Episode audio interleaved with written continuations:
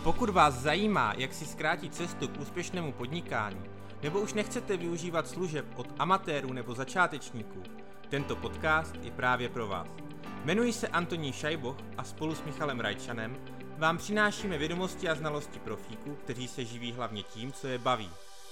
V tomto podcaste sa bližšie pozrieme na nástrahy podnikania, ktoré prekonali mnohí pred vami a ktoré z nich spravili profíkov, akými sú dnes. Pridajte sa do komunity profesionálov alebo začnite využívať ich služby na profilidi.cz. Ahojte, dnes sme si pre vás pripravili špeciálnu tému. Budeme rozoberať, ako správne pripraviť životopis a ktoré veci v ňom nesmú chýbať. Naším hostom je Hanka, ktorá sa venuje HR. Na tejto pozícii jej prešlo cez ruky tisícky životopisov. Robila nábor od predavačiek až po najväčšie manažerské pozície v rôznych firmách skrz mnohé obory. Ahoj Hanka, som veľmi rád, že si si našla čas na náš podcast Profi lidi. Ahoj Mišo, děkuji za pozvání. A možno úplne prvá otázka. A vedela by si posluchačom vysvetliť alebo približiť prácu HRistu vo firme? Myslím si, že ne, protože eh, je to asi nejtěžší otázka, jakou dostávám poměrně často. HR je vlastně strašně široká oblast a můžeš se věnovat spoustě věcí. Každá firma navíc má trošičku jiné potřeby. Potřebuje, aby to HR oddělení ji podpořilo v jiných eh, ohledech. Každopádně asi úplně takový ten základ je, že HR se v podstatě stará o zaměstnance. Ať už je to eh, z pohledu administrativně právního nebo z pohledu toho, že třeba potřebuješ někoho na, nabrat, potřebuješ udělat nábor, potřebuješ potom toho člověka, kterého z toho náboru vybereš, tak ho potřebuješ onboardovat do firmy, potřebuješ se ale samozřejmě starat i o stávající zaměstnance, potřebují občas podporu ať už radu, třeba v oblasti právní, v oblasti administrativní, nebo potřebují vrbu, které se vypovídají, potřebují, občas je potřeba řešit e, spory, občas jsou to příjemné povinnosti, kdy plánuješ team building, takže vlastně se staráš o to, co je momentálně potřeba Plus zároveň každá firma to má nastaveno trošku jinak. Jsou firmy velké, kde HR oddělení může třeba mít i 10 lidí, jsou firmy menší, kde je to jeden člověk a pak samozřejmě dělá vlastně od všeho trošku. A v těch velkých, kde eh, ta oddělení jsou více, je tam prostě více lidí, tak jsou většinou ti lidé potom velmi úzce specializovaní. Že někdo se třeba věnuje jenom tomu náboru, někdo se věnuje jenom tomu onboardingu, někdo někdo se věnuje happiness managementu, někdo se věnuje práci s potential, vlastně s lidmi, kteří mají potenciál jakkoliv růst nebo posunovat se v rámci firmy. Eh, jsou lidi, kteří už se potom věnují opravdu takovému tomu vysokému managementu, kdy plánuješ, řešíš, tvoříš budgety, eh, stanovuješ cíle, strategie, i na práci s lidmi, protože tím, že ty víš, kam chceš firmu dostat, tak musíš eh, vlastně naplánovat i tu cestu a to, jak k tomu využiješ ty zaměstnance, které máš. Mm-hmm. Respektive to, jestli budeš potřebovat více zaměstnanců. Takže ono se to vlastně stupňuje a, a různě se to a, eh, mění i v čase a podle potřeb firmy konkrétních v ten daný moment. Ja som celkom rád, že si načrtla aj jednu z tých uh, úloh, čo robí HRista vo firme a to je vlastne, že robí onboarding, mm-hmm. že mhm. naberá ľudí. Súčasťou toho je samozrejme životopis, ano. prechádzanie životopisu. Koľko by si tak odhadla, že stráviš nad životopisom, alebo že keď už prídu nejaké životopisy mm-hmm. a vy naberáte, koľko venuješ pozornosti tomu samotnému dokumentu? Pokud bych si vzala jeden konkrétní životopis, tak zase se to docela liší, protože záleží životopis od životopisu. Které životopisy jsou v podstatě romány, jinde jsou velmi, velmi krátké. Každopádně určitě se snažím každému tomu životopisu věnovat dostatek času na to, abych si ho pročetla. Často si ten životopis pročítám i několikrát tak abych dala prostor i nějakým informacím, které mohly zapadnout, protože samozřejmě ty fáze, jakým způsobem přijímáš informace, jsou různé a může se lišit to, co přijmeš na první pohled, to, co přijmeš eh, na druhý pohled. Zároveň životopis eh, teď už je zřídka, kdy to je to jediné, co vidím. Eh, většinou je tam i nějaká krátká zpráva, po případě motivační dopis.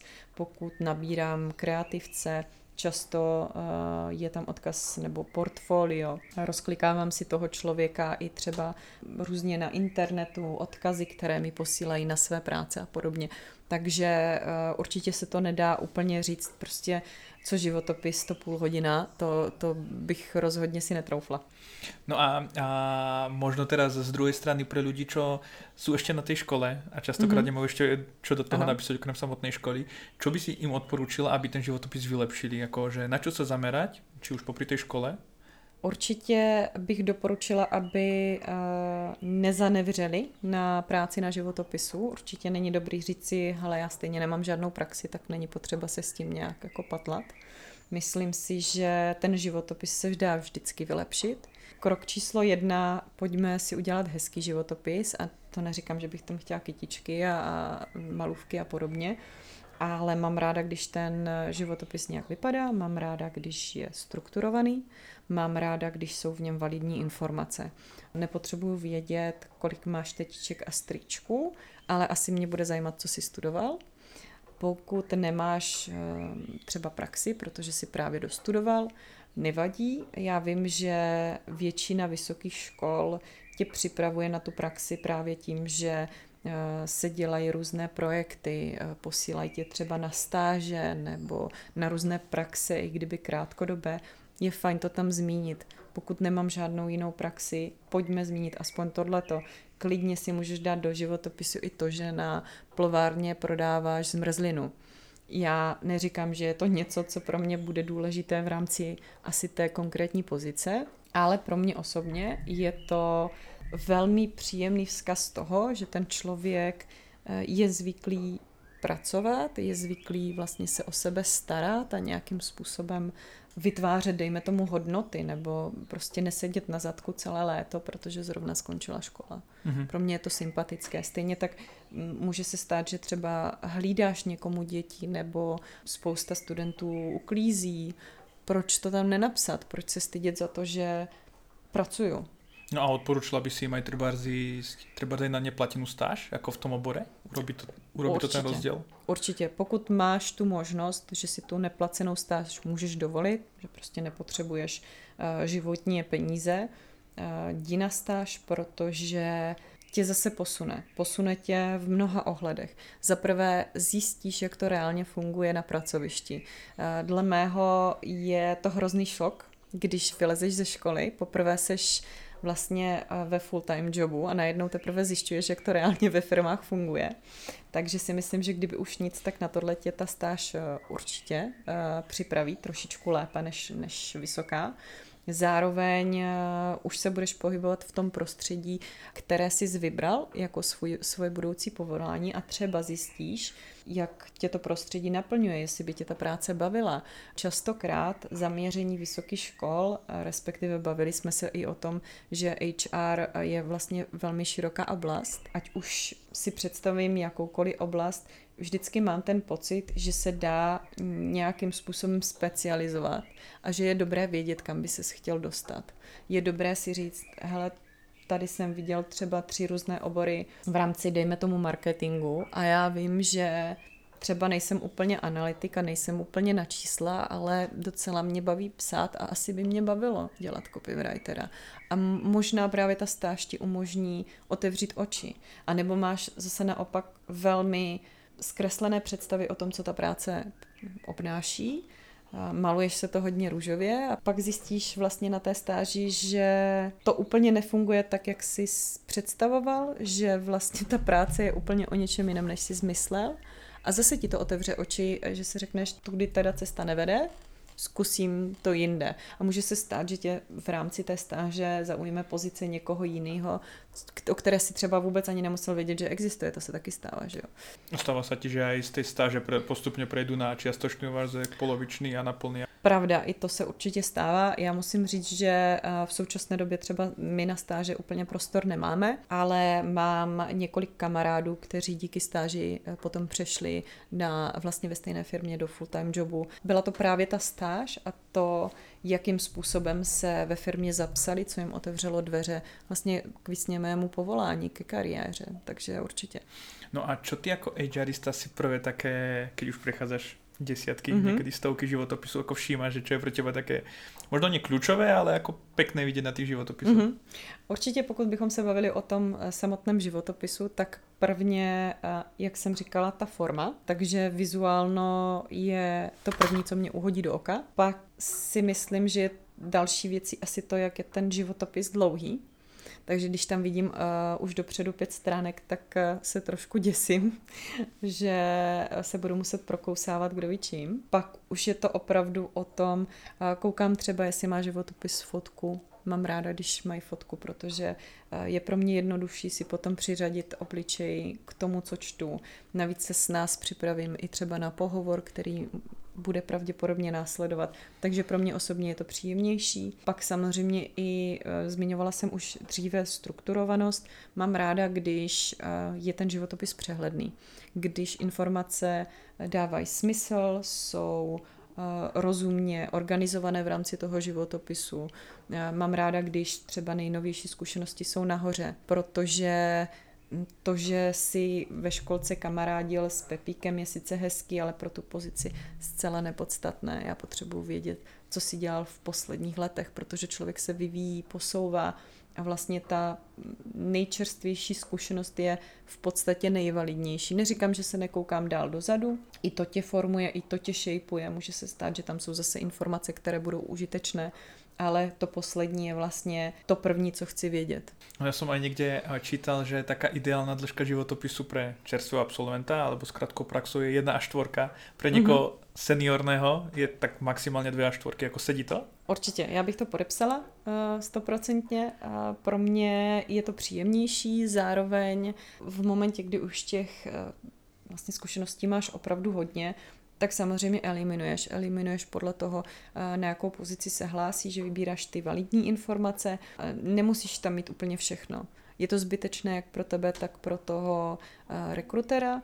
A zároveň už když si to vezmu jenom třeba z praktického hlediska, často se připravuju na ten pohovor tak, že si CVčko vytisknu, abych si do něj mohla dělat poznámky samozřejmě nechci tisknout prostě stohy papíru.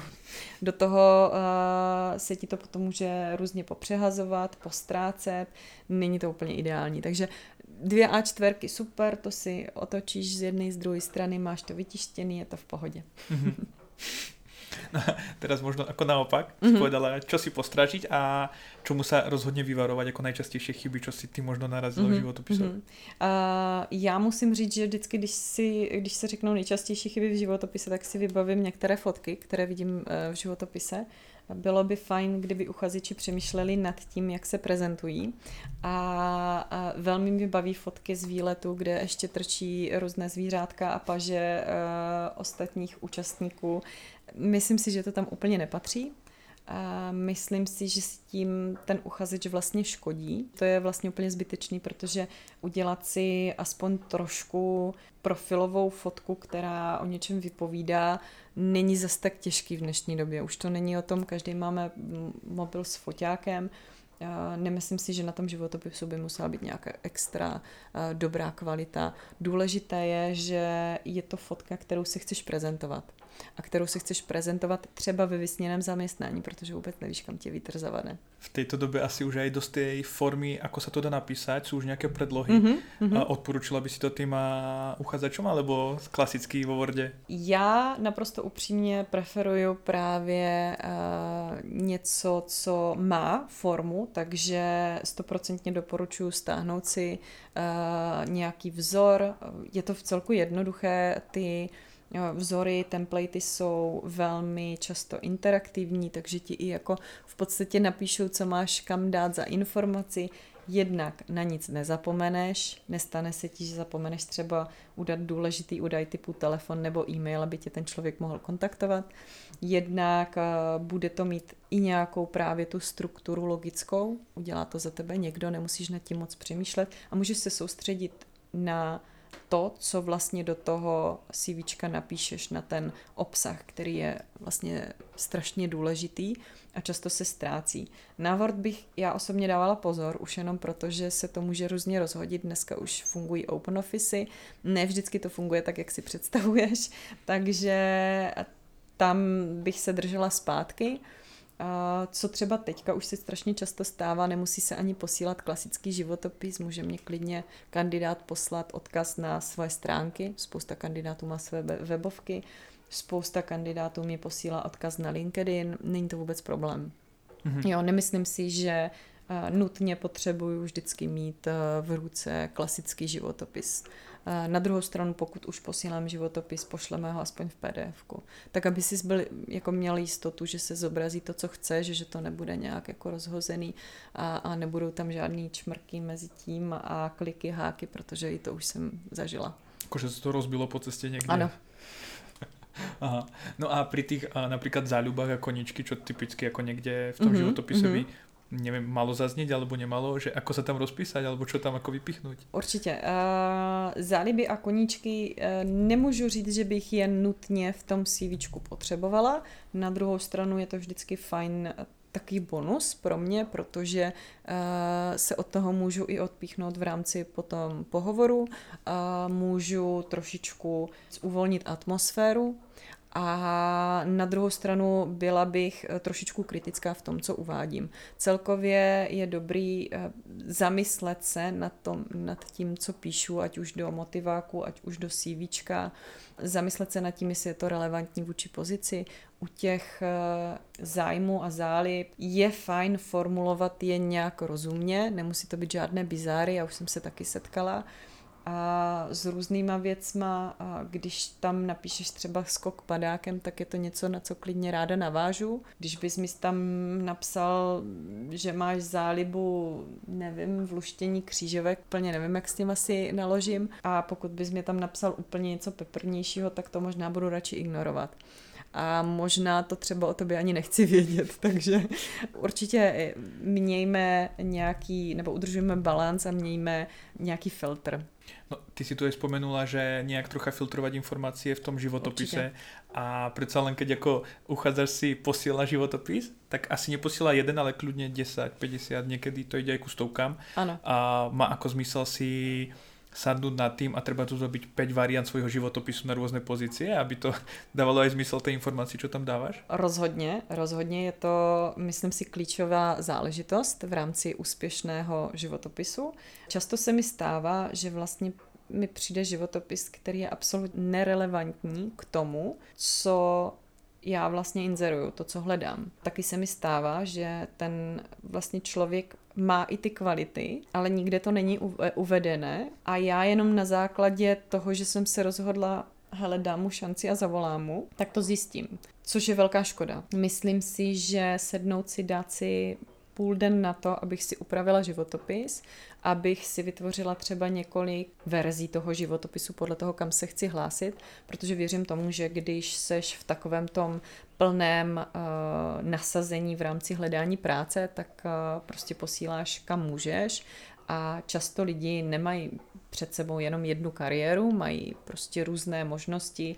A myslím si, že pokud třeba seš dobrý obchodák, tak si můžeš říct fajn, tak budu dělat třeba hledat accounta, Může tě zaujmout nějaký team leader, může tě zaujmout projektový management, protože k tomu třeba máš vlohy a můžeš mít takhle v podstatě vícero cest, kterými ty se klidně můžeš vydat, nemáš specifickou vysněnou práci, ale máš nějaká kritéria, která ale splňuje každé to zaměstnání. V tom případě já bych doporučila na každý ten okruh těch zaměstnání si vytvořit eh, jedno CV, které bych vlastně uspůsobila a svoje zkušenosti bych vypsala takovým způsobem, aby reflektovali tu pozici a aby tam byla jasná přidaná hodnota pro tu firmu.